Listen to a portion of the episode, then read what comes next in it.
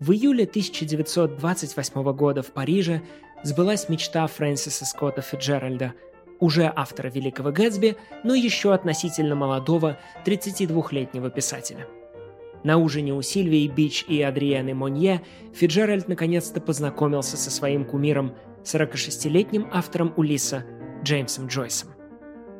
Много позже биограф Джойса и один из гостей того вечера, Герберт Горман, вспоминал – в какой-то момент Фиджеральд встал перед Джойсом на колени и спросил его «Сэр, каково это – быть великим гением?»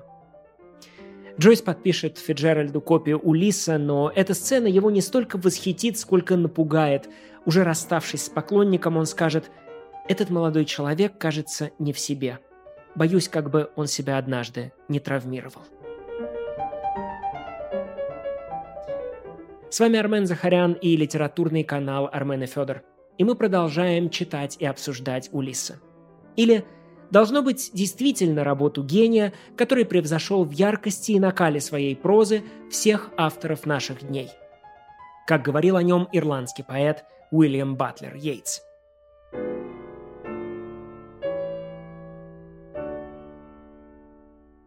Итак, одиннадцатый эпизод. Сирены. Они любопытным образом связаны с тем памятным ужином Фиджеральда и Джойса. После той встречи Фиджеральд решил зарисовать всех ее участников. Вот эта чудесная миниатюра на экране. Он изобразил Джойса с нимбом над головой, себя перед ним на коленях, а Сильвию Бич и Адриену Монье, которые организовали этот ужин, в образе русалок, сирен, которые, очевидно, своим сладкоголосым пением заманили Фиджеральда к этой скале по имени Джеймс Джойс, как сирены у Гомера заманивали на скалы Одиссея. Тем читателям Улисса, которые благополучно прошли между Сциллой и Харибдой и даже миновали блуждающие скалы, даруется выход в открытое море экспериментальной прозы Джойса. Ибо именно начиная с «Сирен» роман входит в свои поздние эпизоды, в наиболее затемненные главы, где содержание послушно встраивается в самые причудливые формы. Форму одиннадцатого эпизода сам Джойс обозначил как «фуга с каноном» и добавлял «Я просто не знал, как можно иначе выразить те музыкальные соблазны, которые сопровождают странствие Улиса».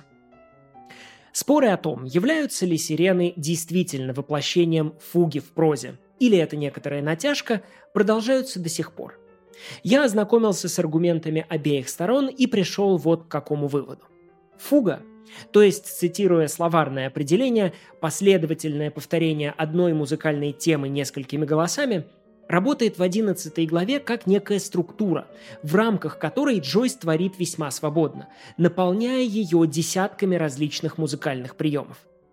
И даже если сирены – это не фуга с каноном, а фуга с натяжкой, то все равно это один из самых музыкальных образчиков прозаического текста в истории литературы. Когда вы только открываете одиннадцатый эпизод, у вас может возникнуть закономерный вопрос – что это за набор из бессмысленных слов и обломков в самом начале? За бронзой золото цокопыт заслышала столезвон «Беспардон дон дон дон». Соринки, соскребая соринки с заскорузлого ногтя. Соринки. Ужасно. И золото алостью залилось.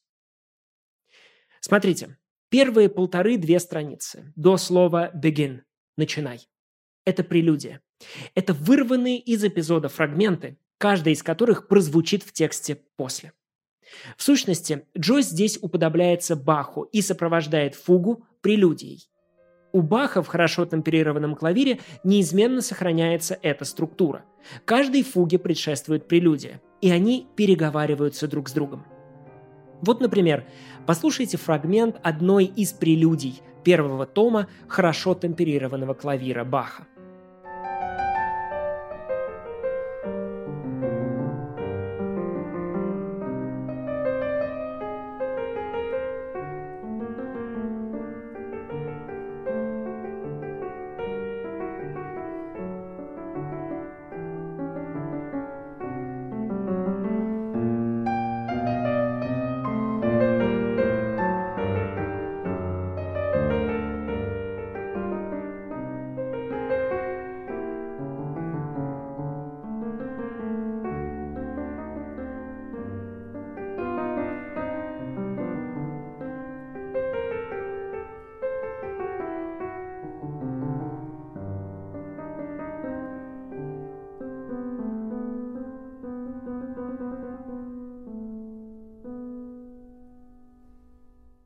А теперь послушайте фрагмент фуги, которая следует за этой прелюдией.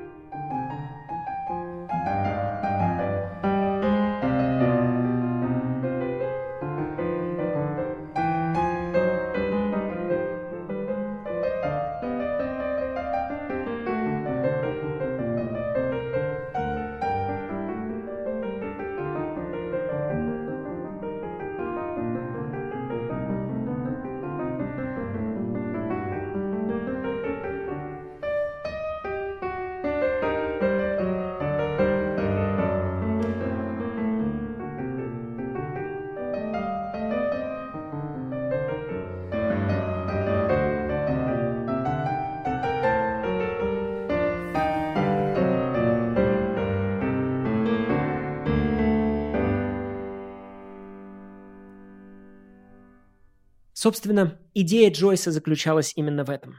Перефразируя Хармса, можно сказать так «сила, заложенная в прелюдии, должна быть освобождена». И прелюдия Джойса, вот этот набор обрывков и обломков, отзывается громоподобным эхом в последующем тексте главы. Помимо этого, джойсовская прелюдия еще и сразу, с первых звуков, задает главные мотивы эпизода. Становится своеобразным кратким изложением грядущей композиции. Всего этого нельзя понять, пока не прочтешь главу целиком, потому что прелюдия оказывается вплетена в повествование, и узнавание голосов, которые в ней звучат, происходит только в процессе чтения основной части. Вот, например, соринки. Неясно откуда взявшиеся в третьей строчке прелюдии. Соринки, соскребая соринки, заскорузлого ногтя, соринки. Однако чуть ниже, в эпизоде, где в бар входит Саймон Дедал, мы снова встречаем эту фразу – уже в контексте, и она обретает известный смысл.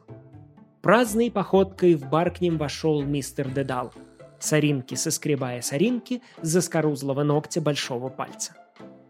Или вот еще строчка из прелюдии. Звонок, сожалеющий бронзе, жалобно звякнул. И она тоже вшита в этот эпизод. Когда клиент вызывает официанта, а рядом со звонком оказывается мисс Дус, та, что зовется у Джойса бронзой, то звучит строчка. К ее сожалению, звонок жалобно звякнул. Вызов официанта. Принцип, я думаю, понятен. Каждая строчка прелюдии встречается в фуге. Есть даже тексты, где эти соответствия отмечены специальными символами. Например, в Улисе на сайте Колумбийского университета реализована наглядная навигация, и можно в один клик перемещаться между каждой строчкой прелюдии и каждым появлением этого мотива в тексте. Но вот прелюдия заканчивается, и словом «begin» – «начинай» открывается фуга. Музыкально-поэтический характер этого текста задается сразу, и Джойс использует для этого буквально десятки различных приемов.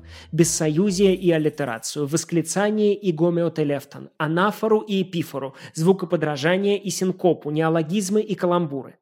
По одной одиннадцатой главе Улиса можно изучать многообразие тропов, доступных писателю.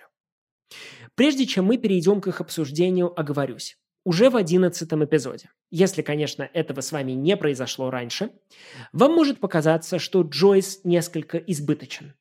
Как говорил Дон Кихот, когда чего-нибудь слишком много, хотя бы даже хорошего, то оно теряет цену.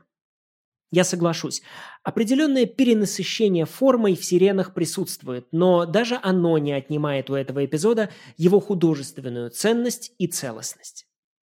Итак, сделав эту необходимую оговорку, обратимся теперь непосредственно к тому, как именно Джойс выстраивает ритмическую структуру своих сирен. Во-первых, это, конечно, многочисленные, многочисленные, многочисленные повторы, рефрены и прочие репетитивные структуры. Например, «Да, за бронзой вблизи золото поодаль, слышали сталь вблизи звон копыт поодаль, слышали сталь копыт, звон копыт, звонка сталь». Обратите внимание, как подобные конструкции задают главе музыкальность, организуют нарратив в ритме, совершенно отличном от того, который мы видели в девятом или десятом эпизодах.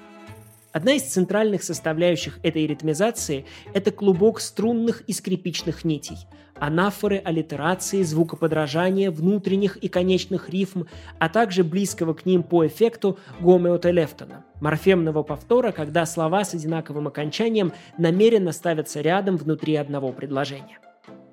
Причем Все эти приемы могут работать и по отдельности, в виде эпизодических вкраплений. Например, ел говядину и почки, то говядину, то почки, запеченные кусочки. Или совершенно прекрасное «зная, что никогда, разве что иногда». Однако полную силу музыречь Джойса обретает именно тогда, когда все эти приемы начинают дополнять друг друга в разветвленных рифморитмизированных конструкциях, занимающих от одного предложения до целой цепочки абзацев. Вот, например, послушайте, как Джойс представляет нам глуховатого официанта Пэта. Пэт-служитель тугоухий. Пэт-служитель служит, клиент ждет и тужит. Хи-хи-хи-хи. Он служит, а клиент тужит. Хи-хи. Глухарь тугоухий. Хи-хи-хи-хи. Общий принцип хорошо передан в переводе, но в этом случае все-таки стоит заглянуть и в оригинальный текст, потому что звукопись этого абзаца у Джойса совершенно уникальна. Во-первых, смех «хи-хи» еще и созвучен у него с местоимением «он» – «хи». А во-вторых, фраза «официант, который ждет, пока вы ждете» складывается здесь в волшебную аллитерацию «waiter who waits while you wait». И в качестве сливками пахнущего плода на этом торте Джойс еще и использует здесь инверсию. И вместо «he is a waiter» – он официант, пишет «a waiter is he» – официант он. Итак, вот как звучит этот абзац в оригинале. Pet is a waiter who waits while you wait. He he he he he waits while you wait. He he. A waiter is he. He he he he he waits while you wait. While you wait, if you wait, he will wait while you wait. He he he he. Ho. Wait while you wait.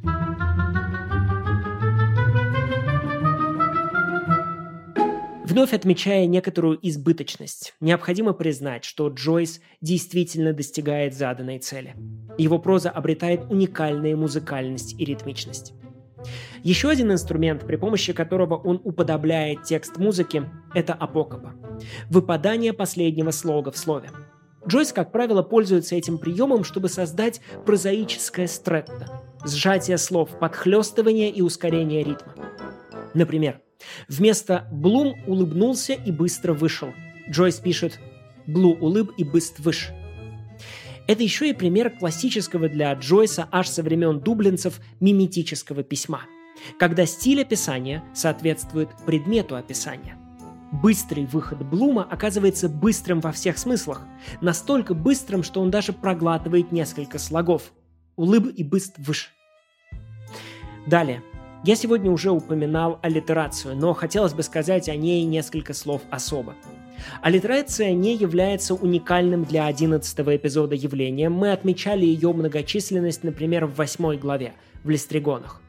Однако, именно в «Сиренах» аллитерационные каскады Джойса становятся подлинными мелодиями. Хотя бы в силу того, что Джойс теперь пишет куда свободнее и смелее, позволяет себе больше, чем раньше, и совершенно не боится многочисленных повторов, потому что в музыкальном произведении, тем более в фуге, повторы — это правило, а не исключение. Вот и получается такая красота, как «Тоскливые точильщики скребут скрипки, скосив глаза на конец смычка». Или «Печально прогуливаясь, уж золотом не сияя, она закручивала, заплетала прядку. Печально заплетала она загулявшую золотую прядку за изогнутым ушком.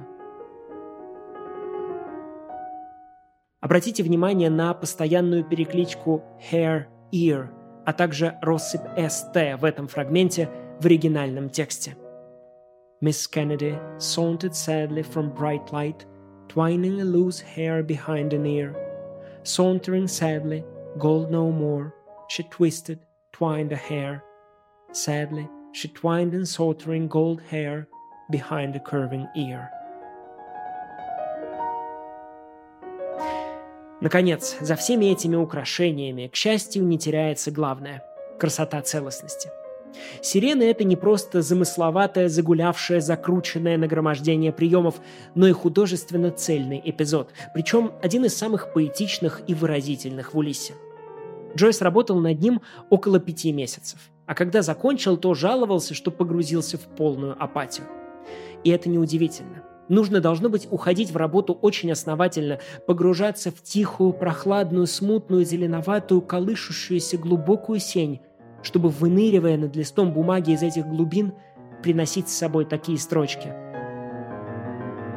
Сквозь тишину взывал к ним негромкий голос. Ни дождя шелест, ни шепот листьев, не похожий на голос ни струн, ни свирелей, ни какуших там цимбалов, касающийся их притихшего слуха словами – их притихших сердец воспоминаниями о жизни, своей, у каждого. Полезно, полезно слушать. Печали свои у каждого унеслись, едва лишь они услышали, едва лишь они увидели все потерявшие, Ричи, Польди, милосердие красоты услышали от того, от кого уж никак не ждешь ее милосердное, мягколюбовное, нежнолюбимое слово. Эта любовь поет. Все та же старая, сладкая песня любви. Не мудрено после таких вершин впасть в апатию.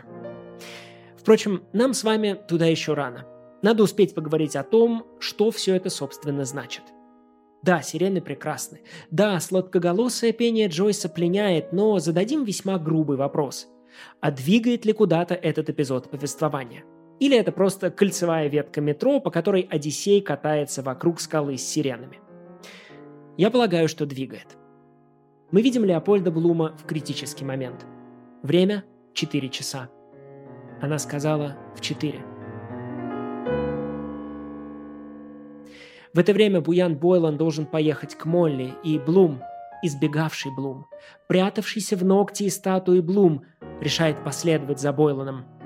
Если не к себе домой, то хотя бы в кабак и идет в отель «Ормонд», где в баре барменши и певцы, а в ресторане, он же соседний зал, Блум с приятелем Ричи Голдингом ест почки, запеченные кусочки. В какой-то момент Блуму даже кажется, что Бойлан не поедет к его жене. Вот же он здесь, в баре. Неужели забыл? А что, если ничего не будет? Но Бойлан все-таки едет. И его коляска становится еще одним музыкальным инструментом в симфонии этой главы – она позвякивает мимо памятников сэру Джону Грею и однорукому Нельсону. Звяк-позвяк. Позвякивает по Дорсет-стрит и Эклс-стрит. Звяк-позвяк. Позвякивает мимо мясной лавки и сапожной лавки. Звяк-позвяк. И этот звяк-позвяк как сольный номер отзывается в голове Блума. Блума, который уже давно не слышит коляски, потому что она ведь уехала. Но Блума, который уже не может ее не слышать, ведь она все-таки уехала. И тогда Блум остается один. Это происходит в кульминационной точке эпизода, когда в баре затягивают сентиментальную балладу, а в голове у Блума на фоне этого звяк-позвяк звякают мысли. О первой встрече с Молли, об умершем сыне Руди, о неизбежно надвигающейся, не смерти даже, но старости. Обратите внимание, как Джойс организует нарратив – Напряжение в эпизоде нарастает постепенно, как это бывает в музыкальном произведении, и по мере развития действия в него вплетаются все новые и новые голоса, как и должно происходить в фуге. Сперва это только барменши, потом барменши и Блум, потом Саймон Дедалс и товарищи, которые начинают петь, Буян Бойлан и Ленехан, словом, гул голосов и звуков становится все необъятней, и эта многоголосица только подчеркивает одиночество Блума под колпаком, прикрывавшим сэндвича, на катафалке из хлеба. Она покоилась. Последняя, единственная, одинокая и последняя сардинка лета. Блум одинок. Сирены становятся таким образом самым трогательным, самым сентиментальным эпизодом романа. Блум вроде и пишет письмо Марте, в скобках заметим снова этот удивительный талант Джойса подмечать стыдные детали нашего поведения. Когда Блум делает вид, что отвечает на объявление, а в это время пишет Марти, то он бормочет себе под нос одни слова, тогда как его рука выводит совершенно другие. Блу про бармо. Дорогой сэр, дорогой Генри нацарапал, дорогая Мэйди. Но даже это Блум делает как будто без особого удовольствия, без страсти. Он все тот же практичный обыватель, типичный прагмаблум. Прикладывают морскую раковину к уху, думают, что это море, а это кровь. Он все тот же жалеющий и сочувствующий Христоблум. Пенни на чай глуховатому Пэту, Нет, два. Может, у него семья. Словом, он все тот же, но что-то в нем переменяется. Что-то надламывается и уже не будет прежним. Однако Джойс не был бы Джойсом, если бы закончил на такой высокой ноте.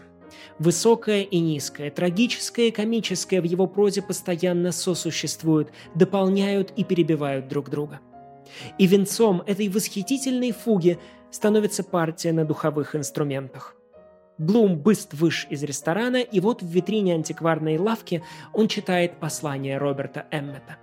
Роберт Эммет – ирландский республиканец, приговоренный к смертной казни за попытку восстания против англичан.